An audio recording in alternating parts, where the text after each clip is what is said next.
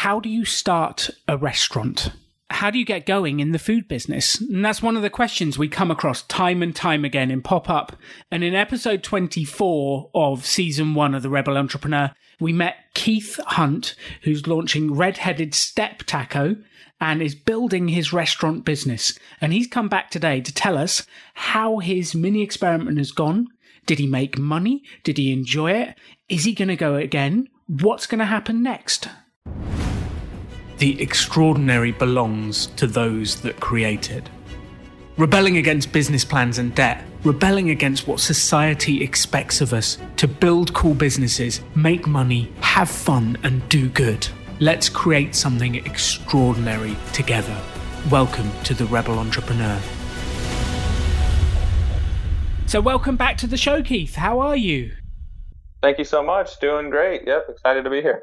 So tell us what happened because the last time we met, you were right in the middle of your pop up restaurant. You were doing that experiment, and actually, it was part of a long line of mini experiments in the culinary world. How did that experiment go? What happened? How long did you run it for?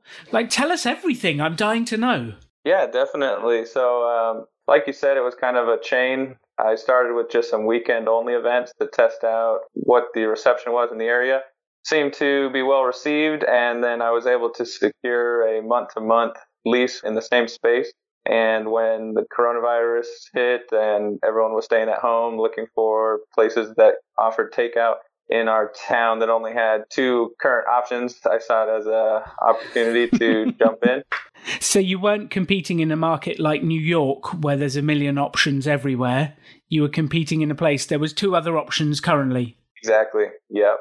So yeah, it looked like pretty low risk. It was already fully furnished, I think, as we discussed. So yeah, I I jumped in. Had no idea what I was doing at the beginning. I had to hire some employees, which I'd never done. Um, basically, in the past, I had a couple of people helping me out, but um, I'd never actually established myself officially as an employer. It was a lot of ups and downs. Learned a lot of new skills, and overall, I would say it was a success, uh, which we can get into the different finer points, but it was a success um, just because, you know, the whole point of an experiment is to see what the outcome might be, predict what an outcome might be. So for me, that was the most important part of it. Whether I made money or not, it at least gave me something to judge whether I thought it would be worth pursuing further. I love that. So before we dive into the outcome, I love the fact that you'd never done a lot of this before, but you took on a restaurant and just went for it. What gave you the confidence to just hire people and make this happen? Where did that confidence come from? Well, I don't know if it was confidence or uh, ignorance, but um, but basically, I, I'm always one of those guys that just likes diving in and doing crazy ideas. And, you know, most of the time my wife's got to bring me back down to earth. So, yeah, I guess I've always just jumped in head first and kind of enjoyed learning through doing rather than reading and reading and reading and asking so many questions and never getting started. So, yeah, yeah, I figured the worst that would happen is it just fell flat on its face and I just lost one month of rent. So, it seemed pretty low risk to me. And how much was the rent a month for the restaurant? Uh, it was actually only eight hundred a month, and that included all the utilities. So that's unbelievable. That is unbelievably expensive. so you were you were on the line for eight hundred dollars. So you thought that's a small risk I'm willing to take. Let's just see what happens. Yep, exactly. I figured, you know, even if I only made it a week, I should at least be able to break even for that first initial investment. And I think this is one of the what Keith just said is one of the really important points in entrepreneurship is about knowing your downside, knowing the risk. And I think so many entrepreneurs don't really understand what they're putting on the line when they're doing a business experiment. But Keith knew his downside was 800 bucks. There was other downsides because if it had all gone wrong, you might have poisoned half of the town. but I'm assuming you had some insurance to cover those risks. Yep, sure did. And it's about knowing those risks before you jump in. So, how did you think through that process of, okay, the worst that could happen is X, the best that could happen is Y? Like, how did you know it was a good idea to do this experiment? Well, since I'd done those two or three weekend events, I kind of built on that. I already saw that there was some excitement going around the town. Uh, I think I mentioned this last time. One of our weekend events, we had over 100 orders in the weekend, and the town only had about 1,500 people. So um, to get almost 10% of the local town, I said, man, if we could uh, project that out into somewhere else, I could make a lot of money. So, yeah, I mean, to be honest, I'm really bad with keeping records and things like that. So, usually if I do any type of math or planning, it's just kind of back of the envelope, as they like to say on ChooseFI. And yeah, just was pretty confident based on those uh, mini, mini experiments that I had done that I could at least break even on it. Well, I love that, Keith, because I definitely want to back that up. That back of the envelope working out of the maths is actually really important to understand the numbers. And when you're starting out and you're doing a mini experiment, it doesn't have to be a complex cash flow and Excel spreadsheet and all of that stuff. You just need to know what do you think you're going to spend? And a rough idea do you think you can sell x? And does it make sense to have a go? And i think that's just so critical. And my first ever member of the team i hired a guy called henry. Henry now pretty much runs pop-up business school. But before i hired henry i did the numbers based on how much money have i got coming in over the next year? What have i already sold what am I spending? And do I have enough to cover his salary? And I had a year's cash to be able to cover his salary. So I thought the worst that happens is he joins and he's rubbish and I lose some money, but I've got that money and it's okay. And I've got enough money coming in to be able to cover it. So I knew my downside. I knew what I was spending and I was willing to roll the dice. Uh, and Henry himself will say he was fairly rubbish for the first few months, um, but he learnt very quickly, and now he runs the whole place. But there's a really important point yeah. about capping the downside, understanding what your downside is. Yeah, I think probably didn't evaluate every detail that maybe could have been evaluated, but basically I was just looking at kind of a worst case scenario. And even in a worst case scenario, like we said, I wasn't out all that much. So I was willing to even if I had no idea what I was doing, I was at least able to roll the dice on that. And, you know, if I lost it all, then it wasn't going to be life changing. Well, I think you've got two ends of the spectrum here, Keith. You've got, if people are thinking of doing things, you've got the people who don't do enough homework. They don't really understand any of the numbers. They just have a go and it could all go wrong. And then you've got the people at the other end who want to know every single detail before they do anything. And actually, if you're going to be an entrepreneur, you need to be somewhere in the middle because you're never going to know every issue. You're never going to know every problem. It's impossible to know, and you need to learn on the way.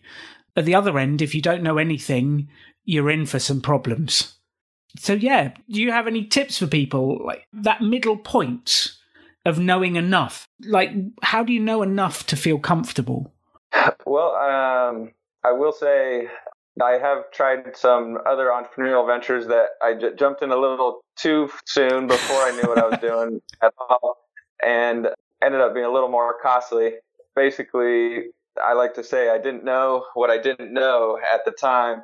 And looking back on those particular instances, I think what would have helped me was talking to people who were already ahead of me on the path and get advice from them because you can look at all the numbers, you can evaluate it, think you know what's going on, but if you're jumping in, especially to something new, like I said, you don't even know what you don't know. So you can be making the best decision with what you have, but still completely fail. Um, yeah, I would recommend reaching out, uh, especially on Facebook groups have been a great resource for me. I, I'm in a restaurant owners Facebook group and I'm in a group for some other entrepreneurial things I'm doing. And I could have avoided some very costly mistakes with those other endeavors had I just asked one simple question on the Facebook group.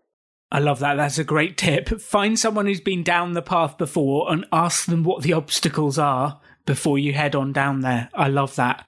So, look, you've done the mini experiment, you've wrapped it up. There are obviously many ways to measure the success of a mini experiment. What to you were you looking to measure? What were you looking to get out of this? Well, I mean, obviously, profitability is kind of the end goal because you can only treat it as a hobby for so long and it will just keep draining your bank account. So, obviously, that was the goal was to at least see if it was something that was viable in the marketplace. However, as I mentioned, this area isn't necessarily representative of every area. And so I knew that I couldn't necessarily judge profitability just from this little town of 1500 people. So in my mind, you know, beyond profitability, it was just seeing the reception of the customers, the feedback, if they thought we had a good product, uh, what kind of reviews we were getting, and also just seeing if it was something I actually enjoyed. And, you know, that's the other risk with locking yourself into it, something that's not a mini experiment. You know, if I'd signed a year long lease or 10 year lease, and then after a month I said, wow, this is terrible, then I may or may not be able to back out from that, or at least not without having a financial mess after. So many entrepreneurs go straight out there and rent an office, get a space, because that is the flag in the ground. I've started, I've got my space, and they sign up to a lease and then they have a moment of holy moly, what have I done? I've now promised to pay rent for X number of years, and I don't enjoy this. Uh, so I think what you did is incredibly wise, incredibly wise. So your three ways of judging a mini experiment, which I love, is profit, reception in the marketplace, and did you enjoy it? And I think those are three really good factors for those. So let's start with the cash. Profit. Did you make money, Keith? Are you rolling it? Are you are you jumping off boats? Are you going water skiing? What happened? Yeah, you know, we're uh, I've reached my financial independence number. We're good. so no, unfortunately, I did not get rich doing it, but basically, to give you an idea, uh, as far as the gross numbers, I was really happy with because essentially I just checked them before I got on here with you, and my gross numbers were about over half of what my annual salary is in you know about a three or four month period of doing the sales. So wow, that you know makes me feel really good just looking at at the numbers for that. But you know, I had a business account set up where I had all the money coming in from the sales, all the expenses going out. And so it was kind of easy just to look at that uh, each week left. and get an idea. Yeah, exactly. So uh, I'll be honest, at the beginning, I think we're, our numbers were a little bit better because uh, you may have heard we got the stimulus package where people were given a nice check for every person in the household and we did actually see a pretty big bump in the next couple weeks after that. However, it seemed to drop quite a bit off after that. So did it? So you had a, yeah. a taco stimulus, uh, and then it dropped slightly afterwards. Isn't that interesting?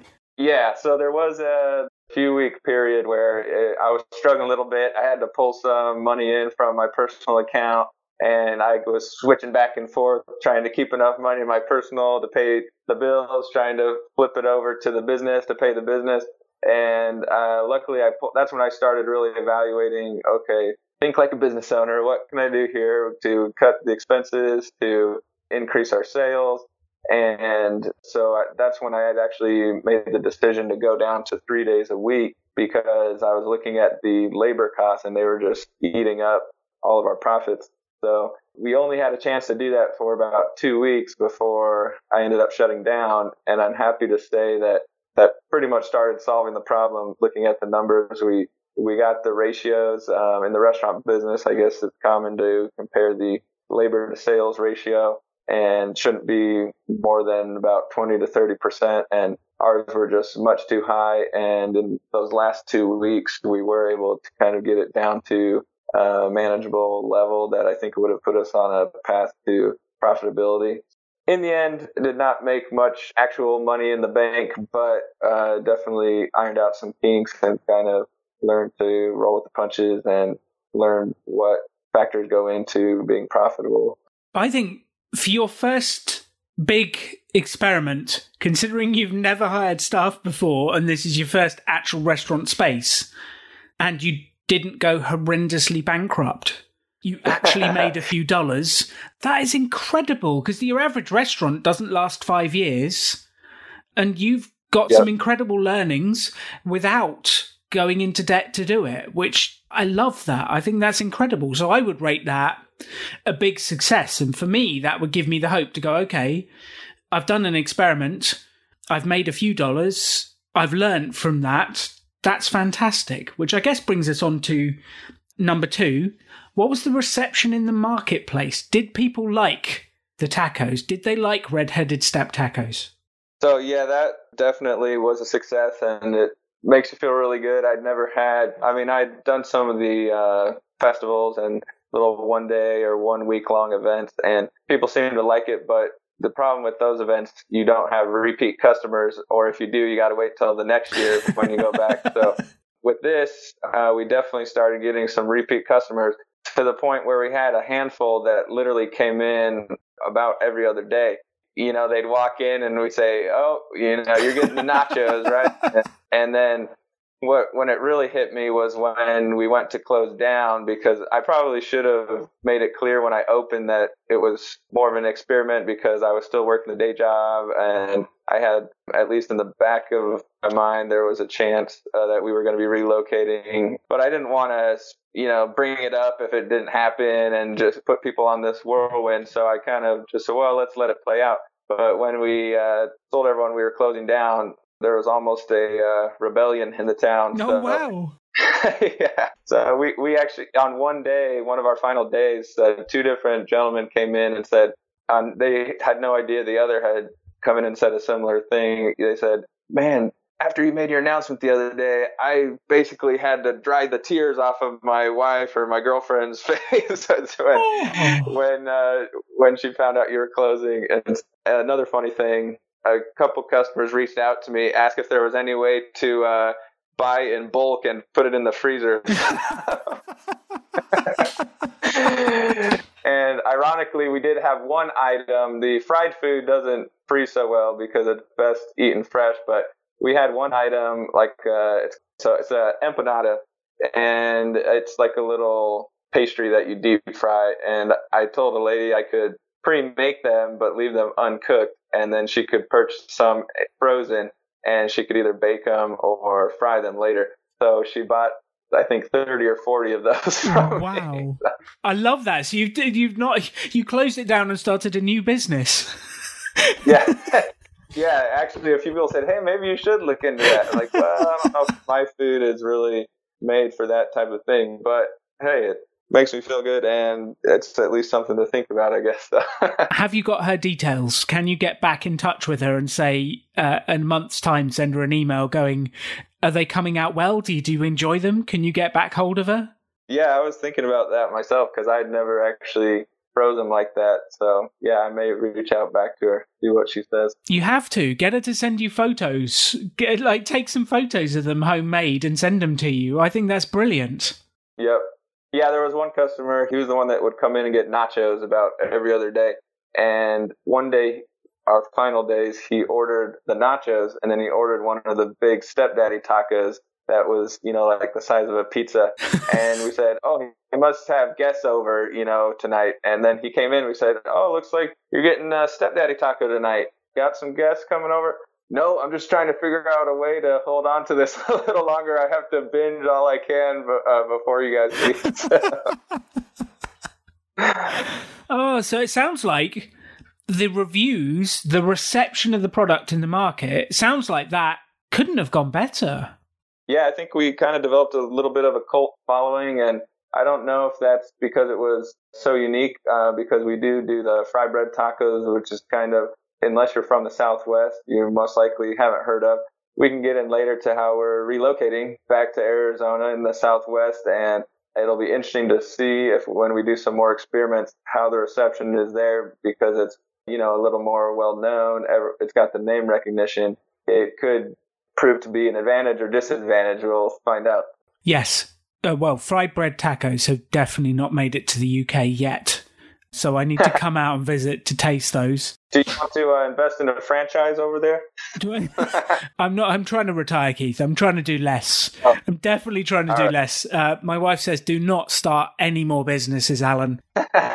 She's partly to blame anyway. But anyway, let's move on quickly before I get myself in trouble. Yep. Profitability. You made some dollars. That's good. Reception there was a rebellion in the town. You've got people crying because you're leaving and people buying up stock in bulk so that they can continue the flavor. I'd say that was good. The third bit is did you enjoy it? So, yeah, that's an interesting question and one I maybe haven't fully thought out, but I would say overall, because I do enjoy being in the kitchen and anything culinary, I did enjoy that part. But when you are there in the back of the kitchen and you're trying to run everything, you know, that was part of the problem was not delegating enough, not hiring out enough.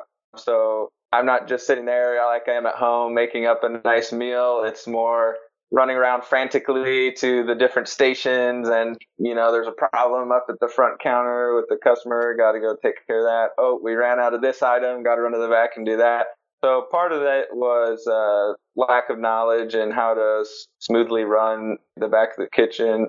And uh, once we kind of fixed some of those kinks, it did make it a bit more enjoyable. But you know, I did find other parts of being a business owner that I didn't necessarily enjoy having to deal with, you know, issues that come up with uh, employees being a little late, things like that. So I'll be honest, I'm not um, like I said, I'm not the most organized person. My employees will tell you that I'm more the idea guy. I just want to come up with the ideas, implement it, have a good time trying out the new ideas. So yeah, definitely if I were to make, you know, uh, expand it and make it into a viable business, I would definitely hire people to do the things that I don't enjoy doing and having a, a kitchen manager that handles all the hiring, the firing, the training, things like that. Well, it's tough when you start out, isn't it? Because when you start out, you are the business. And I think that's really difficult for people to get their heads around. You have to manage the finances, the stock, you have to be HR, you have to do the product, you have to do the customer service. It's all up to you.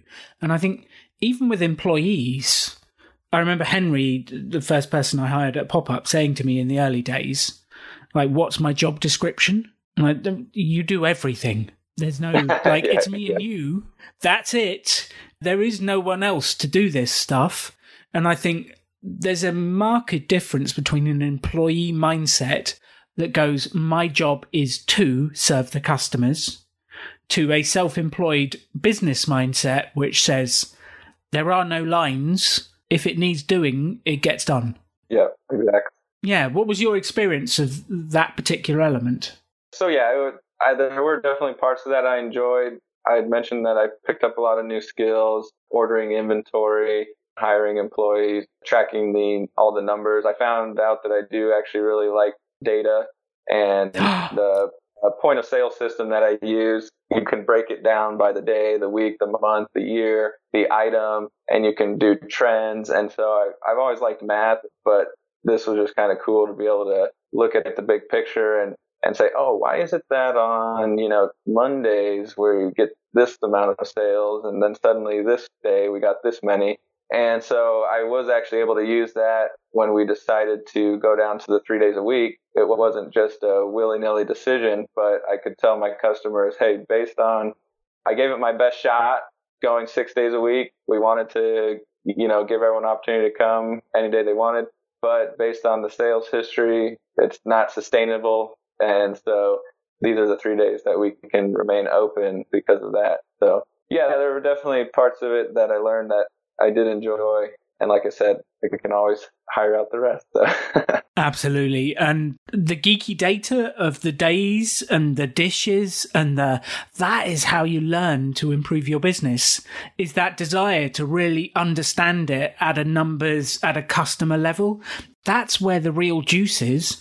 And that learning you've got from going through that data, you can apply to any future businesses, mini experiments you do. And you've got that learning now. One thing I was going to mention related to that in my relocation and hopefully reopening in another state, I'm hoping to basically, of course, take everything I learned here, but also do it from a more data driven standpoint. So when I created my dishes, I picked the prices just based on what I thought I would be willing to spend for something of that size. Well, I may not be my own target market because I'm pretty cheap, pretty frugal. so you know, I shouldn't really be doing it based on that or necessarily even based on, oh, what are people willing to pay? But I learned, you know, through these groups and doing some research that there's certain percentages with the cost of the product versus the sale price and different benchmarks. And so I'm going to take all that and in my re- hopeful reopening, analyze all of it and come up with price points that are data driven versus just ah, I think this is what I might be willing to pay for a plate of nachos. People will pay six bucks or eight bucks for a nachos. You just guess, as opposed to what does it cost? What do they spend in other areas? And all the data driven approach. So you can roll all that learning into any next business. Yeah, exactly. And yeah, the, even my supplier, food supplier, he said they had a program where you could put in all of your items and it would integrate their current prices for those items and the quantities. And it would predict based on all this data your dish xyz costs this much to produce. And then you can actually see what your best margin items are. And then maybe you try to advertise those more versus the one that you're barely break you know breaking even or whatever. Or maybe that you use that to make decisions of do I need to raise the price? Do I need to take it off the menu so I didn't ever get a chance to fully dive into that because, uh, you know, like I said, it was kind of a experiment and a lot going on. But definitely in the future, I plan to really dial that in and uh, use some of those cool features. So. I love that. So is that a big national supplier that had that piece of software? So this is more of a regional, I believe, but it sounds like I'm assuming that they're probably not the only ones with something similar. And if if they are, I can at least create this Excel spreadsheet and do it manually pretty easily, I think. Well, I think there's a really important tip there because you never know how your suppliers can help you. So, did they suggest this to you? Did you did it just come out of a conversation with them? Because you're a pretty yeah, you're good at talking to people. Like, how did this come up? Yeah, that he actually brought it up in our first meeting. You know, they're trying to get my business, of course, so they're throwing out everything to try to hook me in but yeah, he actually brought it up and he said, you know, I don't want to overwhelm you right now. We'll let you get settled in, but maybe sometime down the line, if you want to evaluate this, I'm more than willing to help you with it. But yeah, like you said, you never know what kind of resources are out there and doesn't hurt to ask around and see what already exists before going and trying to create something from scratch. I love that.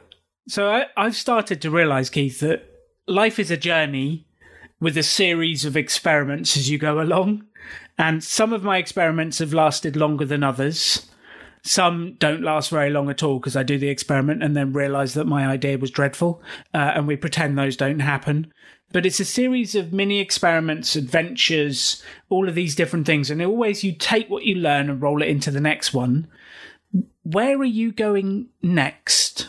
You're relocating. Yeah. What's next? Yeah, so I brought that. Uh, we kind of alluded to it, and just for the audience, so they're wondering why did I shut this down if it was seemed to be trending in the right direction. So I actually, after much thoughts as to my overall plan, life plan, financial plan, decided to join the Army Reserves, which is basically a part-time soldier, and they advertise as one weekend a month and about two weeks during the summer every year.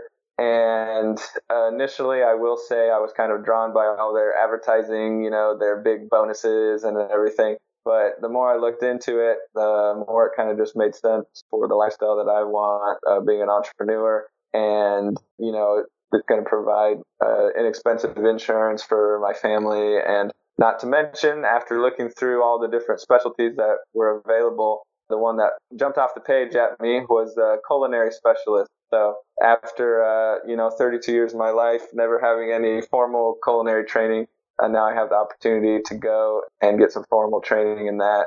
I've heard some people say it's the the worst job in the army because they got long hours and it's a thankless job. But you know, I said someone's got to do it. Might as well be someone like myself that enjoys being in the kitchen. So I don't, I don't mind the long hours. I don't mind the hard work. So in the meantime, I'll be getting a good culinary education and you know, a chance to serve uh, the country. So, yep, that was part one of the decision, and then uh, associated with that, we decided it would be unfair to leave my wife at home with our now seven children for four months while I went to uh, boot camp and uh, and the culinary training. So we decided to relocate back home to Arizona, where she'll have family support on both sides to help her during that time.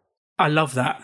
And one of the expressions that uh, I learned, I can't even remember where I learned this from now, but it definitely dictated which jobs I went for, was take a job for what you can learn, not what you can earn. And I think you're going to get a whole host of skills. And it's my image of military culinary work will be you will be producing large volumes at a large scale at a large pace.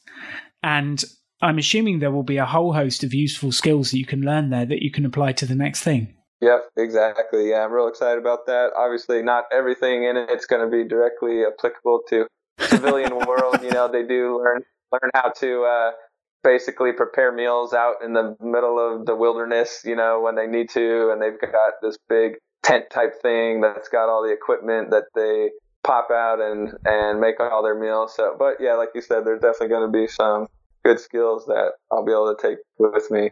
So, tell me to sort of wrap this up. You spoke about having a flagship restaurant in Arizona one day, but you also had another crazy aspiration, didn't you? Yes, yes, I did. So I don't know where the idea came from, but uh, like I said, I kind of like to go all in and think big. And one day it just hit me when I was making, I think it was when I was making one of our big stepdaddy tacos, which is about the size of a pizza. And I said, you know, the only reason we make them this size is because that's as big as the fryer. I wonder how big we, we could really make one. And then it went from that to, I wonder what the biggest fried bread taco in the world is. I wonder if that's a record. And so after doing some research, uh, it turns out, yes, there is a specific record for the largest fry bread taco in the world, and it was just beaten. I think not even two years ago, maybe one year ago. And I said, you know what? I'm going to make that my life goal. So first it was kind of a joke, but the more I thought about it, the more serious I got about it, and I thought it would be a great way to do a grand opening of a flagship restaurant if I do end up um, in that position in my new location and uh, I plan to get the city on board where I'll be living, possibly even the Native American community. There's actually a Native American community there, and they're actually the one credited with the creation of the fry bread taco. And so I, I might try to get them on board somehow, get some food suppliers on board, pop up business school, of course, and, uh, and anybody else that uh, you know would enjoy being involved. So I did actually call the, uh, or I signed up on the website to have someone reach out to me from Guinness World Records. I figure I might as well start the process instead of just talking about it. And it turns out it is pretty pricey to have an official person there, yes. assuming, you know, this virus ever goes away. And they said, you know, there are opportunities for sponsorships from different organizations. So I definitely will be looking into that, and I think it'd be a great uh, event for not just my business but for the local community. So you said the largest fry bread taco currently was 350 pounds and eight foot in diameter. Exactly. Yeah, and I think that weight was before they even put any toppings on, if I'm not mistaken. so that was just for the fry bread only. So yes, we will have to beat. I'm not sure they'll give me a list of specific rules if I end up pursuing it, but I may have to beat the weight and diameter uh, dimension. So we'll see how that goes will you tell us all about it? Like, let me know when it is. Um, to the listeners of the show, make sure you signed up to the mailing list because I will send an email out when Keith is going to attempt this challenge, letting everyone know that it's going to go on. Uh, but will you let us know when it is so that we can all come down and share and buy some and eat some? Yes, absolutely. One rule I do know that they've already told me is for any of their food competition, you do have to have people there to eat it. So you can imagine it, it will take a lot of uh, mouths to uh, eat a you know 350 plus pound taco. So absolutely, we would love to have you there. And uh, yep, I'm really hoping to make it happen. Let's bring the rebel entrepreneur audience down. Let's all go and eat the largest fried bread taco in the world. It sounds like great fun. Keith, thank you so much for telling us about your mini experiment, how you evaluated what you did and what you have learnt. I absolutely love your formula of knowing if a mini experiment works by number one, profit, number two, what was the reception in the market, and number three, did I have fun? Would I do it again? I think that's a brilliant formula. So to anyone who is listening to the show, that's the things to think through when you do your first mini experiment. Make it small, get it done, get out there and launch it, and then see what you learn. And that's the way to do it. Any last messages to anyone, Keith? No, I think you've pretty much uh, covered it, and uh, yeah, thanks for pulling that out of me because you you put it into words really well there. So Yep, anyone who's on the fence, I would say go for it, but proceed ambitiously but cautiously. Ambitiously but cautiously. Awesome. Here's the three things I would love you to take away from this episode. The evaluation of a mini experiment is critical, and actually, continue evaluation of your life in general is critical because how do you know if you're going in the right direction? How do you know if it's working? Unless you continually check in. My wife and I, every single month, do a monthly reflection to work out is it going well? Are we heading in the right direction? Are things working? Are we enjoying it? Do we want to change anything? Because sometimes you get into something that didn't work for you. And if it's not working for you, you should get out of it. But if you don't do the reflection, how do you notice that? So the three things that we look at to see if a mini experiment works or not are number one, did you enjoy it? Like you're not going to enjoy every part of the project. It's not like you've been in blissful paradise for the entire time you've been doing the mini experiment. It is overall, did you have fun? Did you enjoy it? Would you do it again? Are you excited? Because if you're not excited, if you don't want to do it again, then you're not going to have the motivation to pull yourself through to get where you need to get to. So, number one is are you excited? Number two, did the customers enjoy it?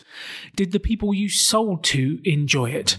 Did they pay you money? Would they come back? Did you do a survey at the end? Could you see the smile on their face when you bit into when they bit into your food that you sold? Were they joyous when you supported them? What was the feedback like? did the customers enjoy it? Because if the customers didn't enjoy it, you're going to struggle to build it into a long term business. So, number one, did you enjoy it? Number two, did the customers enjoy it? And number three, did you make any money? And I tell you what, this is one of the biggest downfalls of an entrepreneur.